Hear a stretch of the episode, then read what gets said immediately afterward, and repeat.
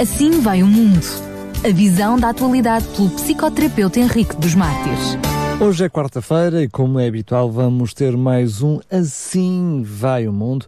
Uh, psicoterapeuta Dr. Henrique dos Mártires, como estava prometido, vai uh, falar-nos hoje sobre a aculturação dos migrantes e também, uh, aliás, o fenómeno da aculturação dos migrantes e também a integração cultural dos migrantes. Ora, viva, muito boa tarde. Dr. Henrique dos Mártires? Sim, sim. Ah, peço desculpa, agora sim, agora estamos a ouvi-lo, não tínhamos ah. ouvido início. Muito boa tarde.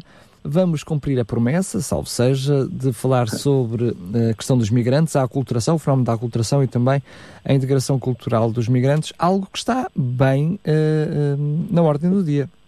Exatamente, eu, eu pareceu-me um, um, tema bem atualizado, gostava de o cumprimentar e cumprimentar também os nossos ouvintes. Uh, e para começar, eu, eu gostava de definir o, o que é cultura, porque a integração cultural portanto, a integração de uma cultura, não é? De, de, de, dos migrantes ou daqueles que migram de um país para o outro. Uh, a cultura, portanto, é, é, é, definida como um conjunto de símbolos, símbolos e objetos que são apreendidos, compartilhados e transmitidos de uma geração a outra. Que podem ser transmitidos pelos membros de uma sociedade uh, ou, ou pelos membros de uma, de, uma, de uma comunidade, sendo, portanto, um fator que determina regula e molda a conduta humana na, na comunidade. A cultura muda pela aparição de novos eventos e da aceitação de outros por diversos acontecimentos, como as mudanças populacionais, as migrações, as catástrofes naturais ou os descobrimentos. Portanto, as culturas são este, este, este conjunto dinâmico que tende a produzir mudanças estruturais e processo de adaptação a essas mudanças que permitem, por isso, uma evolução, sobretudo a evolução das civilizações em geral. Estas mudanças culturais definimos como aquelas mudanças ao largo do tempo de todo ou de alguns elementos da cultura de uma sociedade ou da parte dela. Portanto, encontramos quatro tipos de mudanças culturais. A primeira, endoculturação, que é o quê? Que é a transmissão de uma cultura de geração em geração. Uma, uma cultura interna pode ser feita de uma forma consciente, portanto, as gerações anteriores transmitem diretamente às mais novas os hábitos e costumes. Por exemplo, durante muitas gerações era o homem que era responsável pelo apoio económico da família e a mulher dedicava-se exclusivamente às tarefas do lar. Eh, hoje isso já não acontece e foi uma mudança estrutural. Também pode ser feita de uma forma inconsciente, eh, ou seja, são hábitos que se aprendem através da observação dos costumes da geração anterior. Por exemplo, comer com pauzinhos ou com garfo e faca. A, modifica a modificação dessas pautas pode relacionar com o chamado e conhecido abismo generacional. E também eh, relacionado com os fatores socioeconómicos, é claro, não é? Políticos, conjunturais, etc. A endoculturação pode explicar, neste caso, a continuidade da cultura. Mas o que, é que, o que é que acontece? É que este fenómeno de endoculturação não explica a evolução da mesma. Muitas vezes os costumes que seguimos estão relacionados com uma história que antecede e nem sequer sabemos a origem. Depois temos este tal fenómeno da aculturação, que nós vamos passar mais tempo com ele, que é o segundo, o segundo fenómeno uh, deste, deste tipo de mudanças culturais. Uh, e a aculturação é quando uma pessoa ou um grupo de pessoas adquire uma nova cultura. A maior parte dos casos, de uma forma involuntária e às custas do próprio indivíduo ou do grupo. Este termo, aculturação, foi criado em 1880 por um antropólogo chamado G. W. Powell. E, e, então ele, ele, pretendia designar as transformações dos modos de vida e pensamentos dos imigrantes em contacto com a sociedade norte-americana, nesta altura. Há uma recepção e uma assimilação dos elementos culturais de um grupo por parte do outro, e o grupo adquire uma filosofia tradicional diferente da sua. Neste fenómeno da culturação intervêm vários níveis de destruição, de sobrevivência, de dominação, também fenómenos de resistência, de modificação e adaptação, através do contacto intelectual, do contacto educacional e, e, e é evidente, o contacto social. Portanto, a aculturação não é necessariamente sinónimo de mudança cultural. Não há uma aculturação no sentido de perda de cultura. Eu diria que talvez houvesse uma deculturização ou uma desculturação, vá pudéssemos utilizar este termo. Ele ainda não existe, mas talvez estivesse mais correto do que a culturação. O prefixo A uh, dá a ideia da exclusão. Não há exclusão de nenhuma cultura e nós vamos ver isso com mais atenção daqui a pouco. Uh, embora nós saibamos que toda a cultura muda, portanto não há nenhuma cultura que permaneça estática, que não se transforme, pois a cultura é, é um eterno processo, é nada estático. Portanto, a mudança cultural é parte de toda a cultura. Entretanto, algumas mudam mais rápido e outras mudam mais eh, mais devagar. Um outro elemento cultural é o etnocentrismo. O etnocentrismo é um fenómeno social que se manifesta em qualquer conjunto de indivíduos. Implica, primeiro, a distinção entre pertencer ou não a um determinado grupo. Segundo, a consideração de ser ou não superior a esse tal outro grupo. E, em terceiro lugar, a discriminação que existe entre os grupos que se vão formando eh, e que, portanto, com, eh, produzem este fenómeno de etno, eh, etnocentrismo. É concluir que a nossa própria cultura é mais emocionante, é mais interessante, mais variada e mais bem aproveitada pelo potencial humano que as outras culturas. Portanto, é julgar-se de certo modo superior aos outros. Tem dois enfoques. Um enfoque positivo e outro negativo.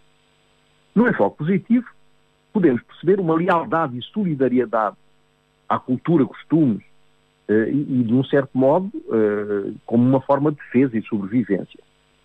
No polo negativo, atitudes e fenómenos agressivos, nacionalismo, violento, racismo e até discriminação são descritos neste, neste polo da etno, do etnocentrismo. Uh, eu estou a chegar bem? Claro que sim, doutor Henrique ah, Martins. Ótimo. Pois é que eu não tenho feedback de maneira que não, não percebo. Peço desculpa. Ora bem, Franz Boas afirmou, referindo-se ao relativismo cultural, que é errónea a ideia de considerar uma cultura superior a outra. Isto é uma coisa muito habitual aqui no Ocidente. As culturas ocidentais têm, têm esta noção de que são mais, mais importantes, mais. Eh, portanto, mais, são superiores às outras culturas em geral. Eh, sobretudo se nós nos, nos tornarmos para o norte da Europa, Alemanha, etc. Eh, segundo François, nós temos que deixar esta presunção, temos que colocar de lado esta presunção de que só o que nós pensamos e fazemos é que é correto. E, e, e, por outro lado, ele afirma que é necessário aceitar os nossos semelhantes tal como são, e não como gostaríamos que fossem. Ora bem, diz também que as nossas tendências e inclinações estão condicionadas pelo que aprendemos no meio social em que nos criamos e nos desenvolvemos. Por outro lado, para Bronislaw Malinowski, fundador da teoria funcionalista, a sociedade supõe mecanismos próprios, mecanismos capazes de regular os conflitos e irregularidades e que a sociedade se organiza como um sistema social para subsistir. Portanto, tem que se adaptar ao meio ambiente e integrar-se a outras classes sociais. Encontramos alguns tipos de etnocentrismo. Encontramos o etnocentrismo invertido, ou seja, a própria cultura é inferior a outras e impede o desenvolvimento pessoal. Encontramos o etnocentrismo racial, os membros da própria cultura têm uma dotação genética que os faz crer que são superiores aos outros e que têm contribuído para o desenvolvimento dessa civilização. Depois temos o etnocentrismo linguístico. A linguagem própria é mais complexa, subtil e adequada para se expressar do que aquela que do país ou, ou, ou do, ou, ou, do povo ou do, da nação que, nos, que, que acolhe estes migrantes. E depois o etnocentrismo religioso a própria crença religiosa é superior às outras, no sentido de que é a única verdadeira e a única que leva à salvação. Depois, a seguir ao etnocentrismo, teremos o quarto elemento, é a transculturação. Eh, este termo foi proposto pelo antropologista Fernando Ortiz e sustenta que este fenómeno ocorre quando um grupo social recebe e adota as formas culturais que provêm de um outro grupo. Ou seja, o grupo de origem acaba por substituir, em maior ou menor medida, as suas práticas culturais ancestrais pelas práticas culturais do grupo, do grupo local. Pouco a pouco, a transculturação começou a tentar descobrir as mudanças culturais que se produzem com o tempo. Não implica necessariamente um conflito, senão que consiste num fenómeno de enriquecimento cultural. Nós já vamos, já vamos ver mais à frente que o conflito até é estruturante. O conflito produz coisas eh, positivas na sociedade e nós já vamos ver uh, porquê. Os recursos fundamentais deste fenómeno da transculturação são Primeiro, o dinamismo, a complexidade, a criatividade e a diversidade. Contudo, podemos uh, identificar três etapas neste processo de transculturação. Primeira etapa, perda parcial da cultura de origem, porque uma vez que vai assumir uma nova cultura, perde a cultura de origem e dos componentes considerados como obsoletos. Segundo, a incorporação desta nova cultura, cultura externa, cultura local. E em terceiro lugar, terceiro lugar a recomposição, mediante os elementos que sobrevivem da cultura original e das que vêm de fora. Portanto, as duas acabam por deixar alguns fragmentos que se, que se, que se notam. Agora temos este fenómeno da migração, fenómeno que é muito atual e Todos os dias nós vemos milhares de imigrantes que chegam à Europa. Eh, e como é que isso se define? Eh, eh, pode, portanto, definir-se como um movimento de um grupo de pessoas que deixam o seu lugar de origem para se dirigirem para outro lugar. É simples, é uma, é definição simples. Mas são motivados por quê? São motivados por várias razões.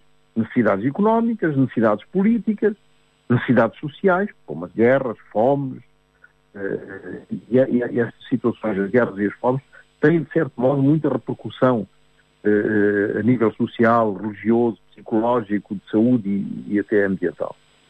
Portanto, o fluxo maciço dessas pessoas, como no caso atual em que milhares de refugiados chegam à Europa, uh, fugindo das repercussões da guerra com o Estado Islâmico, tem efeitos emocionais devastadores para essas pessoas.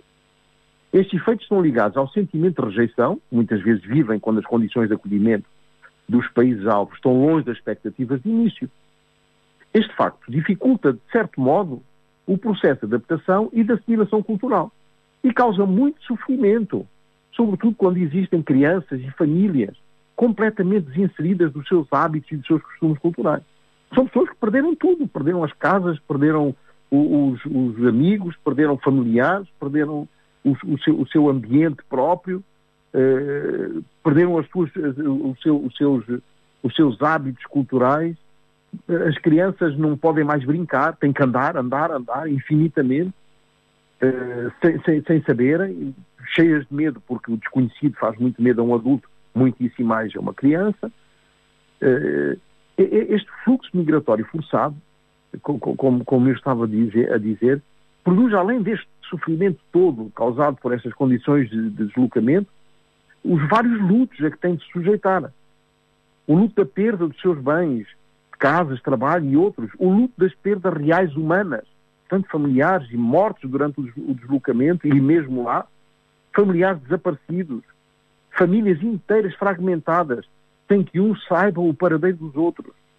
A perda dos padrões sociais é um outro luto, ou seja, o patriarcado, em que o pai é que é o, o chefe da família, usos e tradições ancestrais, a perda da estabilidade social é, uma, é um outro luto a perda da estabilidade financeira, eh, o estarem sujeitos a viver de uma forma mais promíscua, ou seja, com menos privacidade ou intimidade, as enormes dificuldades de comunicação devido à diferença do idioma, o grande esforço de sobrevivência, a assimilação de novas regras éticas, deontológicas, jurídicas, a, o reajustamento e a adaptação ao sistema educativo do país receptor, tudo isto causa um enorme desconforto e é gerador de muita tensão chamado mesmo o stress da aculturação. Então nós, nós estamos a perceber estas crianças, para onde é que elas vão? Quais, como é que elas vão aprender de repente a língua para poderem inserir-se no, no, no, sistema educativo do país? Uh, os períodos de adaptação, portanto, estamos a perceber que dependem muito de cada situação de, e de cada indivíduo também, de cada família, e podem levar até muitos anos. Além de termos de pensar que essas pessoas vêm de um meio de guerra absolutamente caótico onde cada um tenta salvar a vida e a vida da família. E chegam à Europa, onde tudo está normalizado, tudo tem uma norma, tudo tem lei, ou seja, existem uh, uh, uh, normas e regras para tudo e tornam-se violentos. Porquê? Porque não conseguem ainda discernir um Estado de guerra de um Estado de direito. Traumatizados por bombardeamentos sucessivos, traumatizados por ameaças diversas e permanentes, medo e terror face aos cenários a que são obrigados a assistir todos os dias. O viver ao relento, muitas vezes doentes ou feridos e sem auxílio médico disponível. Quando chegam, representam a Europa como um paraíso, a todos os níveis. Ou seja, saem do inferno e confrontam-se finalmente com um paraíso. Ideologicamente. Mas o que é que eles encontram? No fundo, encontram o purgatório. Claro que não é um inferno, mas encontram não este tal paraíso de, acolhimento e de, grande, e de, e, de, e de grande expectativa, mas, de certo modo, uh, um país, que, uma, uma, situação que já é absolutamente desfavorável, nem sempre é muito favorável. So, so, sobretudo em relação às expectativas, não é? Outro aspecto a considerar é que muitas das mulheres que chegam nesse fluxo migratório foram abusadas por esse tal dito Estado Islâmico. Viveram momentos de grande terror e estão carregadas de culpa. Psicologicamente destroçadas, muitas delas doentes fisicamente, esgotadas, extenuadas com o peso dos parques, bem, dos parques bens que conseguiram trazer. E ainda têm as crianças que têm que transportar ao colo, além de terem completamente perdido o seu papel de mulher do lar. Outro aspecto é a falta de solidariedade sentida por essas famílias nos países de acolhimento, onde o sentido de família se reveste de uma outra dinâmica. E, e, e também a dificuldade de comunicação, que impede um apoio psicológico eficaz, no sentido de ajudar essas famílias fragmentadas e em grande sofrimento adaptar-se a esta nova realidade social. Como ajudar essas pessoas nesta transição, por vezes radical e sem, e sem nenhuma expectativa de futuro? Têm de ser trabalhadas as estratégias de compreensão multicultural, de abertura à diversidade, estratégias de manejo de adaptação às situações estressantes da vida cotidiana, ou seja, fomentar habilidades multiculturais, mudando os estereótipos de modo a evitar esta explosão económica, sexual, intelectual dessas pessoas em sofrimento. Temos agora, neste, neste, nesta situação, um fenómeno muito conhecido, que é a assimilação cultural. Nós já vamos ver mais em, em detalhe este fenómeno da assimilação. Mas o que é isto? É, esta assimilação é o caminho que aponta para a integração de um grupo etnocultural. É, essas pessoas têm que se eh, integrar uh, num meio absolutamente desconhecido. Uh, ora bem, tem que, e, e, além disso, tem que se integrar numa comunidade maior ou dominante. A suposição de que esses elementos gerais são a garantia de convivência cultural dentro de um Estado ou território é o que motiva o início desse processo desse tal processo de assimilação cultural, que é obrigatório. Uma pessoa chega a uma, uma nova cultura e só tem este caminho, que é assimilar essa nova cultura. Neste processo, o grupo que é absorvido e perde em geral a sua originalidade, de maneira parcial, é evidente, mas também há casos em que perdem a totalidade, uh, como por exemplo a sua maneira de falar, o seu dialeto, as suas peculiaridades na fala, as suas maneiras de ser, e outros elementos da sua identidade cultural quando entram em contacto com a sociedade ou cultura dominante. A assimilação pode ser voluntária, como é geralmente o caso dos imigrantes, mas também pode ser forçada, no caso de muitos grupos étnicos minoritários, dentro de um determinado Estado, no processo de colonização e agora neste processo de fuga e de, e de, de fuga de, de, de, um palco de guerra. Ora bem, os processos de assimilação cultural ocorrem e ocorreram ao longo da história da humanidade. E muitos têm gerado novas culturas. Por exemplo, a conquista das Américas por parte das potências europeias dos séculos XV e XVI e até o século XIX. Criou a maioria das nações americanas da atualidade. Um dos processos contemporâneos mais discutidos de assimilação cultural é a americanização, que muitas vezes é confundido com um processo mais antigo e amplo denominado ocidentalização. O exemplo mais conhecido de uma cultura dominada politicamente assimilou e que assimilou culturalmente a cultura dominadora é a cultura grega. Os romanos conquistaram a totalidade do mar Mediterrâneo, mas por sua vez foram assimilados culturalmente por uma das suas colónias, de maior riqueza cultural e antiguidade.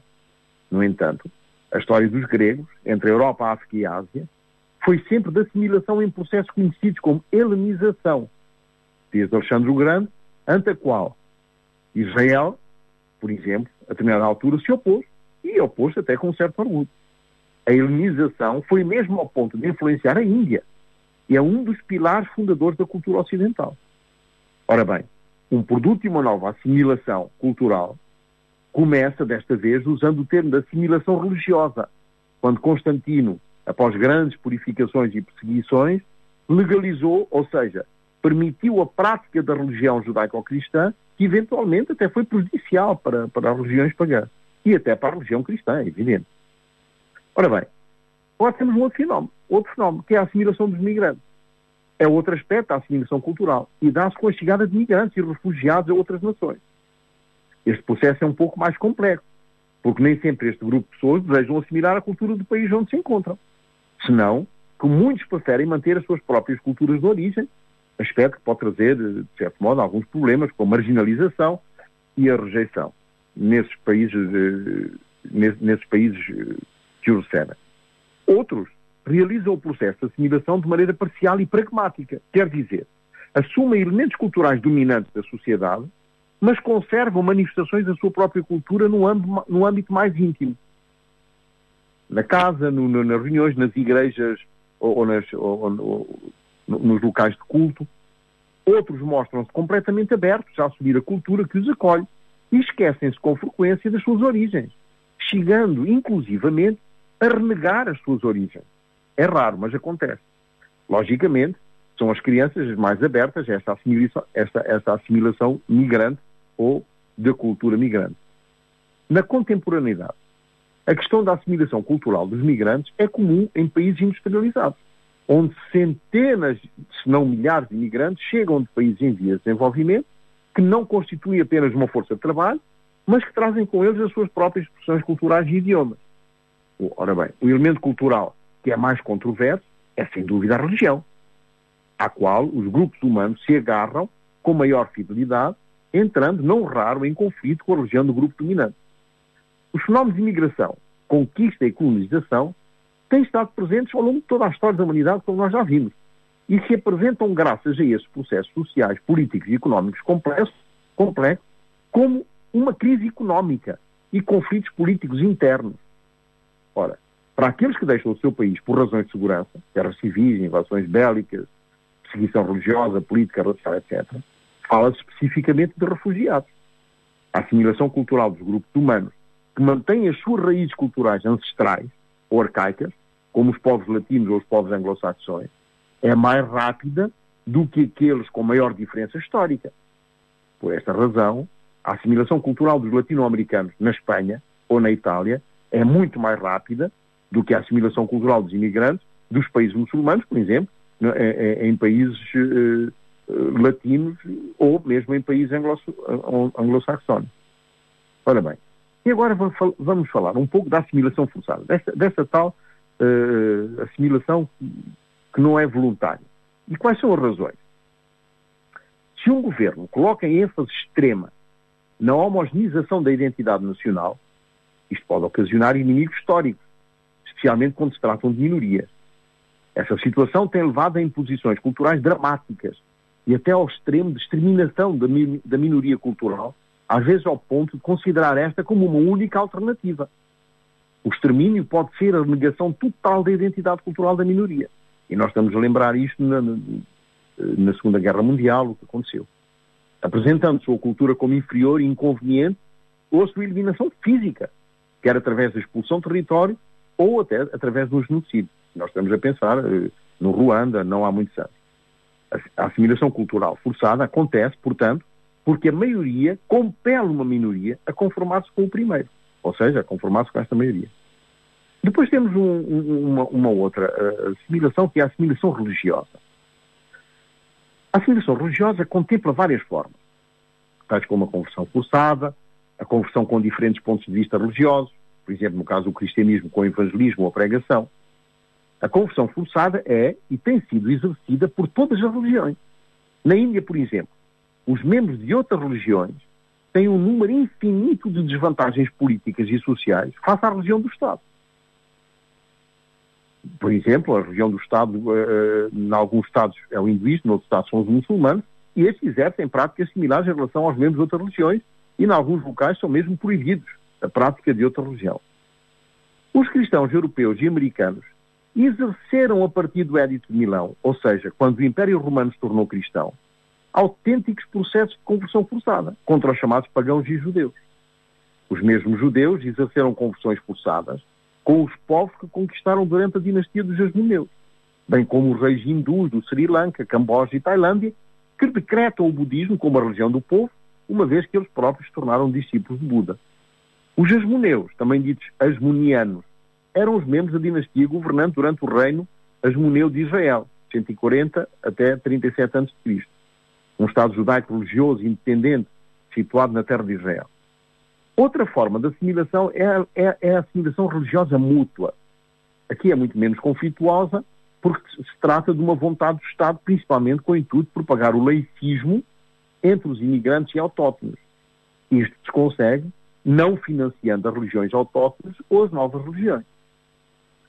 Agora temos, temos uma, um outro fenómeno, que é a percepção de uma distância cultural. A migração, qualquer que seja, e a colonização permitem um encontro durável e assimétrico entre culturas diferentes. E nós estamos a pensar nas colonizações portuguesas eh, em África, são as mais conhecidas para nós. Num sentido mais lato, um imigrado é uma pessoa que nasceu num país estrangeiro, qualquer que seja a sua nacionalidade, que vem viver no território nacional de maneira, de maneira durável ou não. Em geral, a instalação de populações estrangeiras num país coloca alguns problemas no que respeita à coexistência de culturas diferentes sobre o mesmo território. Ou seja, a chegada de migrantes provoca vários tipos de reações da parte da população local, que é o que nós estamos a assistir na televisão todos os dias. Ultimamente, não tanto. Porquê? Por causa da alteridade de alguns, e de alguns mecanismos psicológicos de defesa que vão surgir inevitavelmente. Por exemplo, a categorização é, é, é um mecanismo de defesa psicológico que consiste em esquematizar a cultura estrangeira para melhor a apreender e definir-se pela sua diferença. Por outras palavras, a categorização social consiste em reagrupar por categorias indivíduos ou grupos acentuando, as suas, acentuando, neste caso, as suas parecenças e as suas diferenças. Este mecanismo permite facilitar a realidade social. Os estereótipos são um exemplo. Quanto mais a cultura estrangeira se distancia da cultura do país de acolhimento, mais a pessoa vai procurar no outro a confirmação dos seus preconceitos, a fim de o enquadrar numa categoria definida. Esta percepção do estrangeiro implica ela mesma uma série de outros mecanismos. Por exemplo, o efeito de contraste as diferenças entre pessoas de culturas diferentes é acentuada a fim de reforçar a oposição cultural. Efeito estereótipo é um conjunto de ideias, atitudes e crenças pré-estabelecidas que são aplicadas de maneira geral, indiferenciadas a certos indivíduos, catalogando-os e colocando-os dentro de certas categorias sociais, quer devido à sua nacionalidade, quer devido à sua etnia, idade, sexo, orientação sexual ou origem. Efeitos de assimilação acentuam-se as parecenças das pessoas de uma mesma cultura. Por exemplo, a prática do islamismo por certos migrantes magrebinos transforma todos os magrebinos em islamitas, mesmo se muitos não são praticantes dessa religião. Efeitos de estigmatização consistem em atribuir a minorias estrangeiras uma etiqueta que os categoriza como desviantes. Para tal, surgem os preconceitos de higiene, riscos de doença, delinquência, etc. O que se observa então? é que este fluxo migratório provoca sempre fenómenos de desorganização social. Perdas referenciais culturais, modificação de comportamentos de valores, oposições, etc.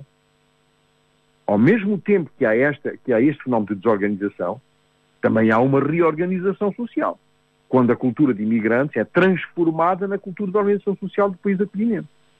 Ora bem, os povos migrantes não podem renunciar à sua cultura de origem imediatamente seria um grande choque cultural. Eles tendem mesmo a manter a sua cultura de origem e apoiam-se nas suas redes comunitárias instaladas no país de acolhimento. Eles fazem isto porquê? Por várias razões. Primeiro, de uma parte porque a implantação num país estrangeiro é vivida como um choque cultural. Choque cultural foi um termo introduzido pelo antropólogo Calvero Bergens em 54 e refere-se ao sentimento de ansiedade provocado pelo facto de se encontrar mergulhado num conceito ao mesmo tempo estrangeiro e também estranho. A cultura do país de acolhimento choca os migrantes. A língua não é a mesma, os rituais religiosos são diferentes, a relação entre homens e mulheres é diferente, a alimentação é diferente. Por exemplo, a carne de porco nas cantinas escolares choca as crianças muçulmanas. Por outra parte, a comunidade de origem é um corpo intermediário que oferece uma rede de solidariedade para encontrar uma casa um emprego, por exemplo, e de sociabilidade encontrar uma esposa ou marido, amigos, praticar livremente as suas crenças religiosas, que vão permitir uma melhor aclimatização ao país de origem. Finalmente, A manutenção das práticas próprias às suas culturas de origem permite aos migrantes estarem serenos sobre a sua identidade. Ela oferece-lhes um equilíbrio psicológico que lhes permite lidar melhor com o choque cultural. Depois, no contacto com as populações locais ou dos países de acolhimento, vão sentir necessidade de se adaptar às práticas culturais desse país. E com boas razões. Primeiro, ao afirmarem-se diferentes, os migrantes vão ser objeto de uma rejeição. Portanto, o melhor é, é, é, é não, não, se afirmar, não afirmarem as suas diferenças. Pois, por parte das comunidades locais que não aceitam comportamentos muito divergentes. Por exemplo, o facto de cuspir no chão é percebido como um atentado às normas de higiene do país e pode ser sancionado socialmente. Chamados de atenção, evitamento, rejeição, desprezo, racismo, xenofobia. Esquecemos que estas pessoas que cospem no chão, nas terras de onde eles vieram, provavelmente não havia estradas alcatroadas e não havia diferença nenhuma, estar a cuspir por um bocado de areia, não, não, não, não, não, não tem a mesma, a, mesma percepção aqui na Europa, onde as estradas e os passeios estão limpos e estão asseados e as pessoas não têm esse hábito. Por outro lado, o modo de vida do país de acolhimento opõe-se fortemente a certas práticas culturais e sociais, como o casamento, poligâmico, por exemplo, ou o casamento arranjado, que são, aliás, na Europa, interditos pela própria lei. Enfim, as crianças encontram-se divididas entre a cultura dos seus pais em casa e, na, e naquelas comunidades que se vão formando e a cultura transmitida pela escola, pelos amigos e pela própria vida em sociedade. Ora, este, este dualismo também é gerador de tensão no seio das famílias, porque começam a surgir outros fenómenos, como a perda da autoridade paterna, a desvalorização da cultura de origem e outras práticas, eh, eh, como a excisão do clitóris feminino, que são frontalmente e ilegalmente confrontadas e, são, e são proibidas. Ao se instalarem num país que os acolhe, os migrantes são rapidamente obrigados a adaptar-se, pelo menos parcialmente, ao modo de viver, sentir, de pensar desse país. Eles têm muito a aprender né, se querem realmente ser aceitos e integrados. Um processo de aculturação, portanto, e agora resumindo e finalizando, um processo de aculturação pressupõe alguns fenómenos. Primeiro fenómeno, pelo menos eh, eu identifiquei nove fenómenos. Primeiro fenómeno, seleção. Ou seja, preferência por um certo número de traços culturais próprios à sociedade local e que sejam compatíveis com a cultura de origem. Por exemplo, nunca terão preferência pela carne de porco os migrantes muçulmanos. Por exemplo. Reinterpretação. Neste caso, existe uma necessidade de adquirir alguns traços culturais a fim de melhor se integrarem na cultura local. Por exemplo, os indianos da América Latina não puderam converter-se ao catolicismo enquanto não atribuíram aos santos católicos as qualidades dos seus próprios deuses. Competição. Cada vez que chegam migrantes a um país, estabelece um clima competitivo entre os novos e os antigos imigrantes. A competição é diversa, mas recobre essencialmente disposições económicas. Competição pelo trabalho, com, competição pelo reconhecimento social, pelo estatuto, pela disposição dos recursos disponíveis. Outro fenómeno, o quarto, é o conflito. É necessário que o conflito seja aberto e consciente. Este fenómeno é normal, porque tem uma função estruturante estrutura os relacionamentos entre os grupos presentes e desenvolve estruturas de solidariedade. O conflito é um progresso em relação à competição. Permite ao grupo dominado de organizar a sua reação. O conflito é por isso positivo. Ao contrário do que pode parecer. O conflito vai permitir a primeira participação política no país de recessão. E não é por acaso que nós vemos algumas reações conflituais por parte desses, desses, povos a tirar pedras à polícia, sei lá, coisas desse género. Passa do nível puramente económico a um nível político. O conflito faz ressaltar vínculos de poder. O quinto fenómeno é o fenómeno da acomodação. Trata-se de se ajustar às novas condições que emergem do conflito. A acomodação não pode ser um fenómeno aberto, por ser um período instável, baseado no equilíbrio frágil. A acomodação pode terminar num conflito ou transformar-se numa assimilação. Existe, portanto, uma reorganização social. E então, o sexto fenómeno é este, este fenómeno da assimilação. E, em que é que ele consiste? Num processo de interpretação e difusão, segundo a qual a história e a experiência são partilhadas a fim de ter uma vida cultural comum. Trata-se, por isso, de uma partilha cultural, é um processo difícil e doloroso para todos os participantes.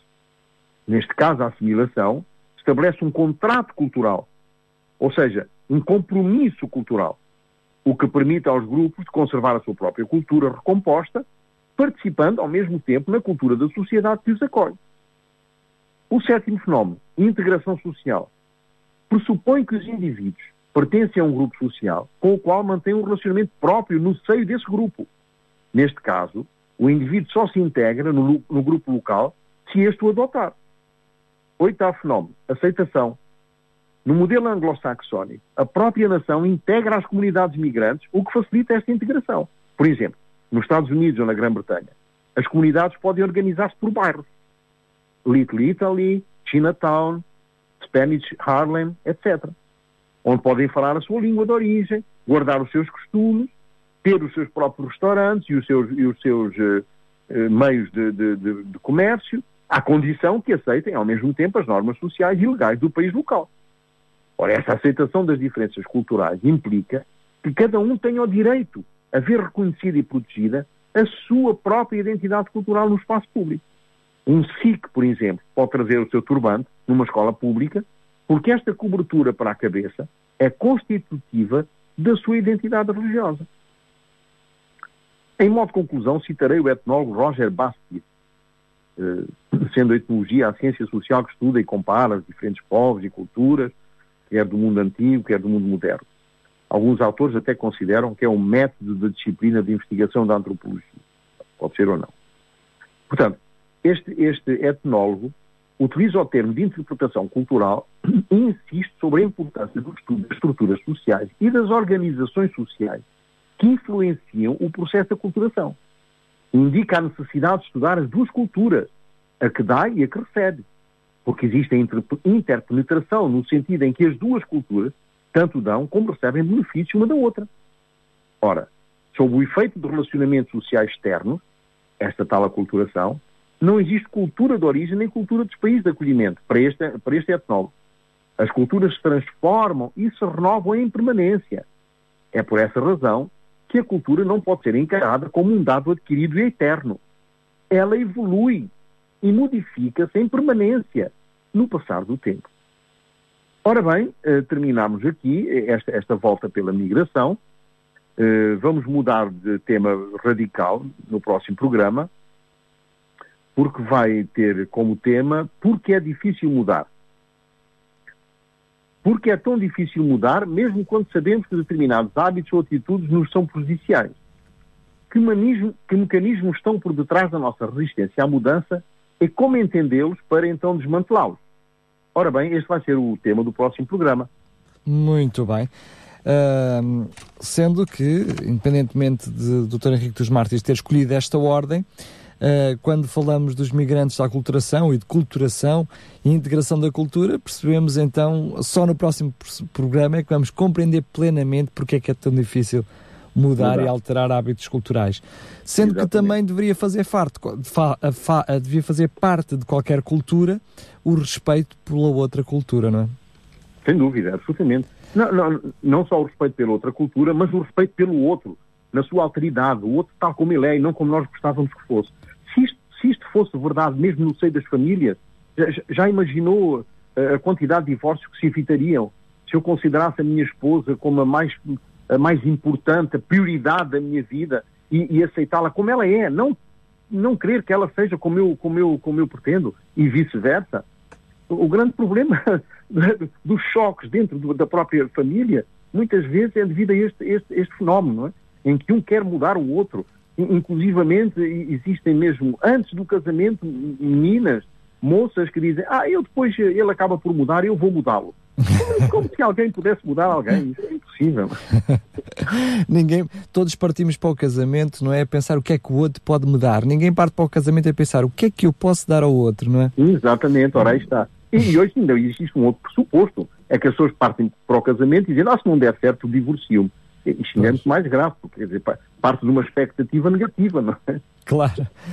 Muito bem, Dr. Henrique dos Mártires, ficamos então a aguardar o próximo programa, onde vamos perceber o porquê que é difícil mudar e temos tanta resistência à mudança. Desde já agradeço mais uma vez e até ao próximo programa. Até ao próximo, obrigado, um grande abraço. Aqui fica mais um programa. Relembramos que quer este, quer todos os outros programas estão disponíveis na rádio, no site da Rádio RCS, em podcast, onde diz Rádio RCS, portanto, .pt, no site, depois no separador podcast, é só escolher, neste caso, o programa Assim Vai o Mundo e pode ouvir este e todos os outros. Quanto a mim, despeço-me, continuamos com grandes músicas aqui na Rádio RCS. Até já! Assim vai o mundo. A visão da atualidade pelo psicoterapeuta Henrique dos Mártires.